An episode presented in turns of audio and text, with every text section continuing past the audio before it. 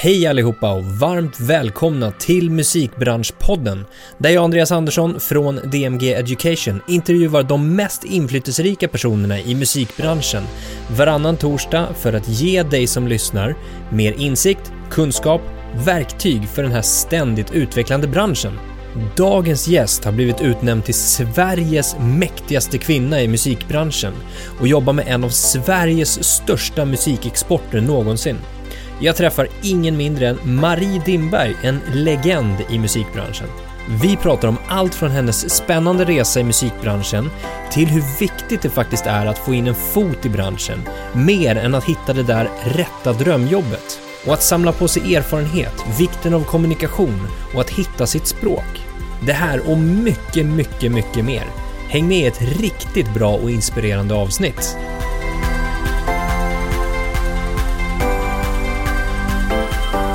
Marie Dimberg, varmt välkommen till Musikbranschpodden. Tack så mycket. Jag tänkte jag börjar rakt in på en ganska Mm. tung självinsiktsfråga. Okej. Kan man kalla dig för legend i musikbranschen? Man får väl, det får man väl om man vill. Eh, jag, eh, för mig blir det mest att oj, då har man hållit på länge.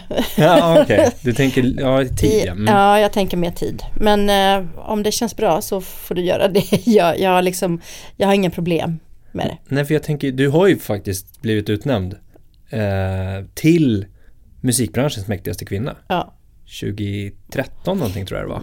ja 2013 var det nog. Ja. Jag tror inte de har haft någon sedan dess faktiskt. Jo, de har haft en efter det. Sen har de inte gjort något mer. Då kom jag tvåa. Okej. Mm. Och, men det måste ju kännas ganska hedrande. Det känns fantastiskt. Det var, jag blev jätte, jätteglad för det. För att det var ju liksom mina, det, alltså det är ju branschkollegor som, som har tyckt till. Mm. Och jag tror att jag var den enda som var en independent person. Eh, Alla, alla andra fantastiska kvinnor ska jag säga. Men var i ett, eh, var i ett eh, större bolagssammanhang. Antingen mediebolag eller organisation sådär. Så, så det tyckte jag var extra hedrande Mm. faktiskt. Att, det, att det på något sätt var jag och inte min position. Precis. Mm. Ja, det speglar ju lite grann. mm. Så det, nej men det var jag jätteglad för. Mm. Härligt. Och för den som inte vet nu då, Mm. om man inte skulle veta vem, vem du är, eh, googla. Nej jag skojar. Men, men eh, berätta kort, vem, vem är du? Jag är Marie Dimberg. Jag har jobbat i musikbranschen i eh, 35 år i år. Jag började 1 november 1984 på EMI, Ski, Svenska AB hette det då. Ett skivbolag hette det då. Eh, och där jobbade jag i 13 år. Eh, som, jag började som vd-sekreterare och sen jobbade jag med PR och sen jobbade jag med exploitation och sen jobbade jag i London som international, nu ska jag se, VP International Pop Marketing. Eh, Vice President eh, International Pop Marketing för Palifon och Capitol. Och sen slutade jag som Marketing Director för EMI Svenska i Sverige. Och där kände jag att det fick räcka med mediebolag. Och så hoppade jag av och startade. Och jag, eh, det jag väl mest är förknippad med från den tiden är väl att jag eh, jobbade med Roxette från Mm. dag ett. Mm. Det, sen har jag kört management sen, sen sommaren 97. Vad, vad var det som lockade från det att du tog steget in och blev jobbade med management? Alltså det var egentligen inte jag har, tycker inte att jag har tagit så jättemånga så här stora beslut. Det har mest, för mig har det mest så här blivit en naturlig, ett naturligt steg. Så, där. Eh, så för mig, det som hände var att när jag kom tillbaka från eh, den här tjänsten i London så blev jag ju då eh, promotad och jag var ju någon slags påläggskalv där på, på EMI för att Rolf, min, eh, han som var vd då, eh, som tyvärr inte finns längre, som, han hade på något sätt, han skulle pensionera sig eller han skulle sluta. Och eh, hade på något sätt utsett mig till sin efterträdare. Så jag gick ju massor med utbildningar och, eh, och det var därför jag var i London och sådär. Och så när jag var i London så eh, jobbade jag inte med Roxette för jag jobbade, de låg på EMI och jag jobbade med Capital och Palfon. Så, eh, och när jag kom tillbaka så sa både Per och Marie då, åh vad skönt att du är tillbaka, nu kan vi fortsätta jobba. Eh, och då sa jag att det kan ju inte riktigt, vi kan inte jobba på det sättet som vi har gjort om jag ska göra någon slags karriär inom EMI för att det blir liksom konflikt och interest management var inte vanligt på den här tiden heller och Roxette har ju liksom inte riktigt, Roxette hade ju någon slags grupp av människor runt sig. Det var jag, det var eh, Roff och Kjelle på EMI, det var Thomas Johansson och Blixten på EMA Telstar som det var då. Så att vi var ju som en, en grupp sådär runt. Uh, och då, och sen uh, Desert i Örebro, Janne Beime. Och då när jag sa det att det här, det kommer inte funka. Så började vi att prata om att men då kanske det kanske nu som det ska bli en, ett management då. då. Uh, och jag hade nog inte vågat göra det om jag inte hade varit i London. Men mm. när jag var i mhm. London så träffade jag, där var det ju, där hade ju alla managers. Och där träffade jag några som var väldigt, väldigt bra.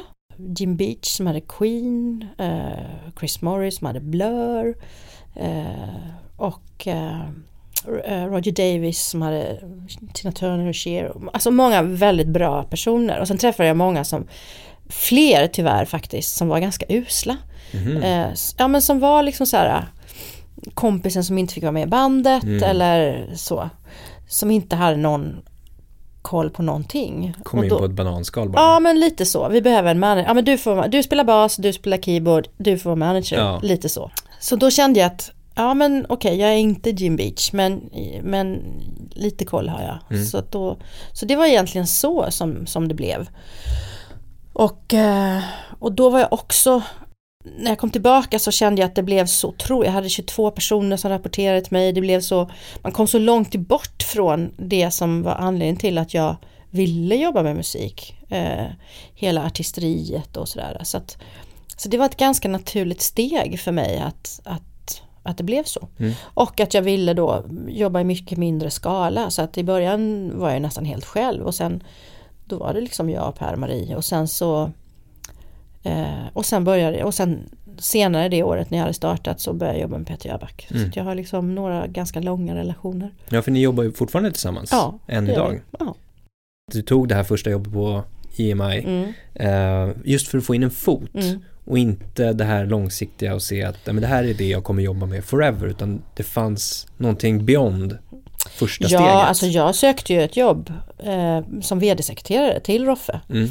Och jag var en ganska dålig vd-sekreterare för det var inte alls vad jag ville vara. Och han insåg att jag var en ganska dålig vd-sekreterare men han insåg också att jag hade andra kvaliteter. Mm. Så att han lät ju mig eh, gå runt och hoppa in lite här och där. Och, och sen efter ett halvår så slutade eh, Benke Berg som då var PR-chef och då fick jag ta över det mesta av hans uppgifter. Och att jag var väldigt, jag hade ju varit, jag var väldigt intresserad av svensk musik. Jag, hade, jag gick, man var ute mycket och såg alla svenska band och så. så att, och EMI på den tiden var ju extremt starka på, på svensk repertoar. Så att det var, det var ganska, ganska naturligt på något mm. sätt. För jag tycker det är mm. så viktigt att förmedla också. Mm. För jag träffar så många av liksom våra studenter och mm. andra personer man, man pratar med att man vill in och få drömjobbet på en gång. Mm. Att det är bara dit, det är jättebra att ha de ambitionerna och de mm. drömmarna. Mm. Men att inse att du kanske behöver få in foten, mm. skaffa dig erfarenhet och jobba dig fram till mm. den positionen snarare än att få den på en gång. Mm. Lite otål, säger man så? Otålmodigheten. Otåligt. Otåligheten, ja. ja. Och ta ja. alla stegen på något sätt. Vad är den allra största lärdomen som du tar med dig från karriären hittills? Jag vet inte. Jag tycker jag lär mig ju fortfarande för det är ju liksom Man måste lära sig om hela tiden för det, det förändras ju hela tiden. Alltså för mig är kommunikation är, och det, det har det varit från dag ett. Liksom. Jag gick Bergs första kurs eh, som de hade i kommunikation och PR. Kommunikation är A och O eh, i allting. Det är mm. att lära sig att kommunicera så personen som du ska prata med förstår vad du säger. Eh, oavsett om du är en förhandling eller om du vill att den ska göra som den vill eller om du ska sälja en idé eller vad du än ska göra så är kommunikation skaffa ett språk mm. som du behärskar. Och då menar jag inte liksom engelska eller svenska utan ditt språk. Mm. Hur hittar man det då? Annat, finns det andra sätt än att, än att gå en kurs till exempel? Eller är det bara erfarenhet som gäller? Nej, jag, jag jag vet inte, jag har alltid varit, jag, alltså jag tror att man måste vara jätteintresserad av att göra det man gör. Jag tror ju att det är grunden för att bli bättre på det man gör. Eh, och vilja nå fram. Jag har alltid, jag har alltid försökt liksom att komma från punkt A till punkt B på kortast möjliga, mest effektiva sätt som, som jag har. Och sen är det så allmänna, allmänna livsregler liksom. Att man ska försöka vara mot människor som man vill att människor ska vara mot en själv. Mm. Jag tycker också att ibland kan det vara bra att tänka så här, behöver jag ha en åsikt om det här? Om, min, om jag har en åsikt om det här, kommer den att förändra någonting? Nej, nej då kanske man kan hålla käften. Mm. Och tänka till ett steg ja. innan också. Ja, jag mm, tycker mm. det. det. Det är liksom och ibland kan man också känna, det är faktiskt också en sån här äh, livsregel. Jag har dels det här behöver jag ha en åsikt. Äh, men också Would you rather be right or would you rather move forward? Precis. Den tycker jag är väldigt bra. Mm. Och ibland så får man bita ihop och gå framåt. Mm. Även fast det inte var ursprungsidén Nej. eller ursprungstanken. Nej, men man ska ju framåt. Ja, exakt. ja. Och kommunikation tänker jag där, mm. att även kommunicera ett, ett eh, budskap i en mm. låt, i en mm. text, i ett mm. Eh, artistsammanhang mm. också. Mm. Att, att, även där är det ju så pass viktigt. Mm.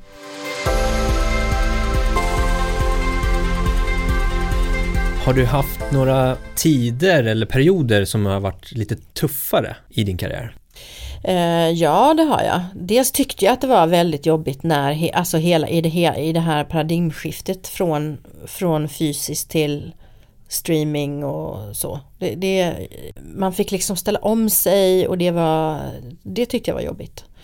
Eh, och sen, jag jobbade ihop med Dita Kleman och, eh, och när hon slutade eh, och startade eget och jag det tyckte jag också var jobbigt faktiskt. Eh, vi tycker hemskt mycket om varandra och har fortfarande väldigt bra kontakt. Men, men det var en sån här, det var lite, det var lite jobbigt. Vi hade jobbat ganska, jag hade aldrig jobbat så länge ihop med någon under min, min egen tid så att säga. Eh, och jag hade väl tänkt lite andra tankar liksom. Och då, så det var också lite jobbigt och då måste man ju liksom hitta väg. Då var jag i London och hyrde mig en lägenhet och var där ganska mycket och fick såg annan musik och började lyssna på annan musik och hade andra möten och lite så. Så jag fick liksom fick annan inspiration igen mm. och det var bra. Så det, det är väl, ja det, det, var väl, det är väl de, det som jag tycker har varit jobbigt. Hur är du som manager enligt dig själv? Jag är stadig. Ja. Jag brukar säga att att vara artist eh, idag, eller alla dagar. Det är världens ensammaste jobb. Eh, och då eh, vill jag att de ska känna att jag finns där när det går bra och jag finns där när det inte går bra. Så att jag, tycker att, jag tycker att jag är stadig, jag tycker att jag är kommunikativ och jag tycker att jag är supportive på alla sätt som går att vara supporter på. Men jag är också förhoppningsvis utmanande för jag tycker att man behöver inte bara jag säger det runt sig men att man åtminstone ifrågasätter om det här är en bra idé eller inte. Eh, och sen kanske man kommer fram till att det är en jättebra idé eh, eller inte. Men att man, att man måste kunna ha den dialogen, man måste kunna ha så pass högt i tak eh, att man kan diskutera om det är bra eller dåligt och inte bara gå med per automatik. Om vi går in lite på um, ämnet management mm. kan vi säga. Vi, mm. vi, vi djupdyker lite mer där. Mm. Och tittar på eh, dagens roll, eller rollen som manager i dagens musikbransch. Mm. Hur, hur ser den ut? Alltså den har ju ändrats väldigt mycket på de här 20 åren som jag har hållit på, eller drygt. För det första när jag började 97, då fanns väl jag och Petri Lundén typ. Det fanns inga mer. Och vi, man var inte, det var alltid så här i amerikanska Hollywoodfilmer så är managern den dåliga personen. Exakt. Ja. Och det var väl det allmänna, allmänna uppfattningen. Och då var det också så att, som jag själv hade varit på, på EMI var ju att skivbolagen eller turnébolagen, inte så mycket förlagen då, eh, var ju den som var närmast artisten. Och kom man som manager så var man ju mest i vägen tyckte de. Så är det ju inte idag. Nej. Idag är det väldigt naturligt att prata med Idag har man ju ett, ett samarbete på ett helt annat sätt. Men också så har ju rollen förändrats bara ska jag säga de senaste fyra fem åren. För att artister idag kan gö göra så mycket på egen hand. Liksom. Eh, och du kan kontrollera din, ditt, ditt konstnärskap på ett helt annat sätt. Du kan äga din egen master, du kan äga ditt eget förlag. Du kan, du kan skapa dig ditt eget lilla team om du vill. Du behöver inte ha ett skivbolag, eh, ett majorbolag eller så. Du kan liksom skräddarsy. Men det, sätter ju också, det ställer ju också större krav på ett management. Du, för du har så otroligt många mer kontaktytor eh, och samarbetspartners än vad som var. När jag höll på och när jag började då var ju kommersiella samarbeten, var ju, det var ju inte att tänka på liksom. Det var ingen som ville göra kommersiella samarbeten. Idag vill alla göra kommersiella samarbeten. Idag är det en del av en karriär. Mm, mm. Så att det är ju jättemycket eh, mer eh, att ta grepp om och det, det, kräver ju att du har mer kunskap skulle jag säga mm. eh, om de olika delarna. Är det, är det en bredare kunskap då? Ja, tycker jag. Men å andra sidan som du var inne på, att det var mer komplicerat rent tekniskt förut med att ja, släppa fysiska, musik. Ja, det, det, var det ju, men det var ju å andra sidan när det var gjort så var det ju gjort. Ja. Idag pågår det ju hela tiden liksom. Då var det liksom en glasmaster till fabrik och, och konvolut och så här. Så att, och det var någon slags lagerhållning och så här. Idag, idag behöver du ju inte det. Nej. Nej, det är mer liksom, som du säger, ett bredare spektrum. Mm och fler partners, ja. fler liksom kommunikationsytor ja, att då kommunicera som du var inne på. Ja. Vad, den här klassiska uttrycket då, att, att managern är vdn och mm. artisten är ägare. Mm. Eh, mm. Funkar den fortfarande? Ja, det tycker jag. Jag tycker det är så det ska vara på något sätt. Att artist, artisten är ju eh, ägare och, och den som ska ha det slutgiltiga bestämmandet kan jag tycka.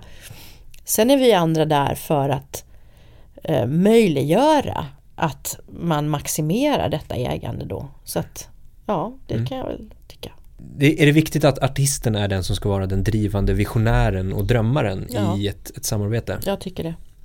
Jag tycker det. Jag, jag, tycker, jag har varit med om både och men mm. jag tycker att jag, jag kan inte vilja mer än artisten. Då Precis. blir det lite konstigt jag kan inte, jag, jag, jag, jag är van att jobba med den typen av artister där man får liksom hålla i tyglarna lite mm. eh, men in, och inte piska på.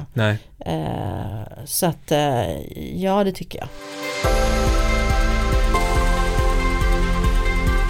Nu då mm. tittar vi på, driver ju du management igen då tillsammans mm. med en annan person, ja. Thomas Jernberg. Ja. Eh, hur är det att gå tillbaka till det? För du har ju mm. drivit själv mm. Eh, under några år. Ja. Sen du jobbade med Dita då. Ja. Hur, hur är det att komma tillbaka till ett, en duo? Det är jätteskönt tycker jag. Dels för att vi jobbade väldigt bra när Thomas var ju på Warner och jobbade de här tre sista eh, Roxette-skivorna där. Och vi funkade väldigt bra ihop och vi är väldigt lika och väldigt olika. Eh, jag tror att jag har mycket mer temperament än vad han har. Och jag tyckte det var så skönt med någon som bara liksom fungerade och gjorde saker så här. Så när vi började prata, eller när han började prata om att han var nog färdig med majorbolag så, så pratade vi ganska länge och, och det är ju en risk. Mm, eh, mm. Sådär. Men, men vi, jag tycker vi var jätteduktiga på att liksom vara förberedda på hur vi ville och vad vi ville och sådär.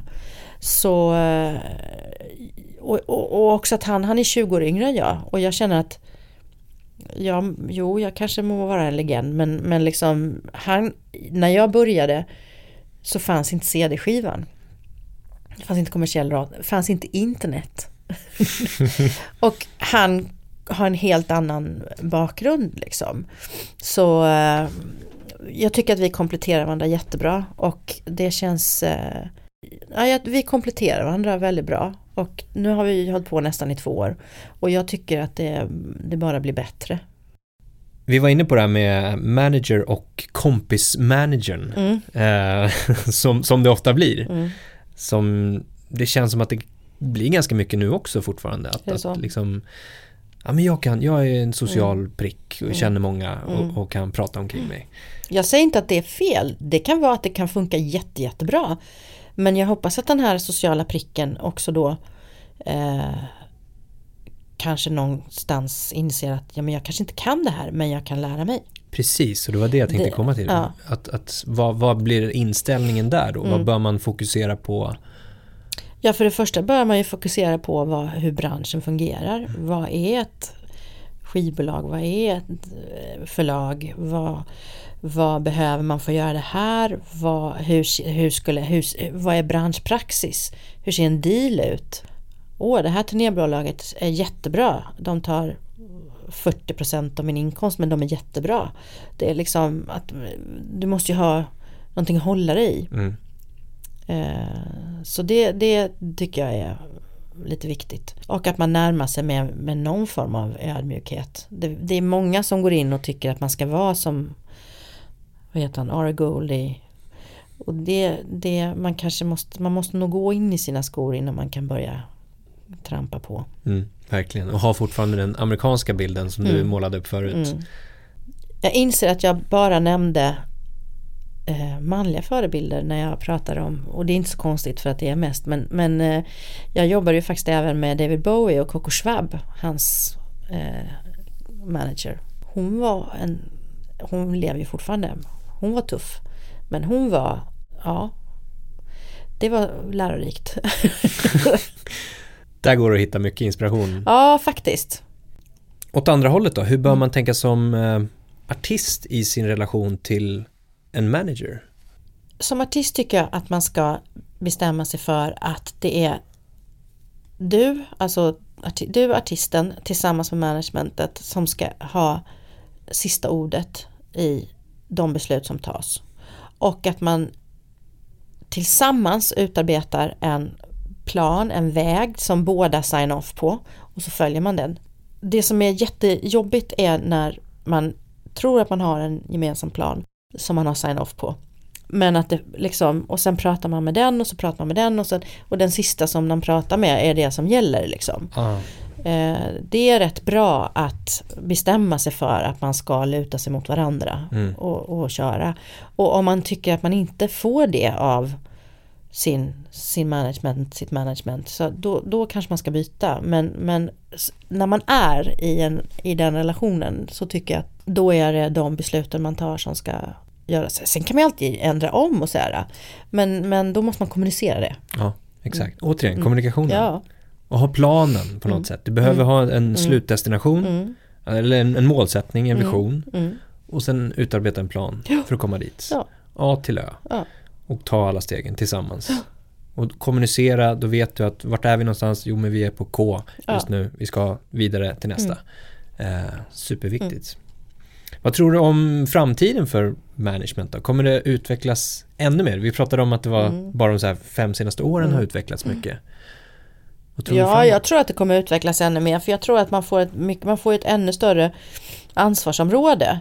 Eh, sen beror det på hur, hur det är i förhållande till övriga intressenter för att det är ju kaka som ska delas på. Och det är bara frågan om hur den fördelningen ska se ut och vad man, vad man prioriterar och hur man prioriterar. Det är ju, det är ju liksom det är fortfarande en ganska tuff ekonomisk verklighet. Liksom. Om jag, om jag det är förmodligen mer lönsamt att gå på Solvalla än att, än att liksom satsa på att breaka nya artister.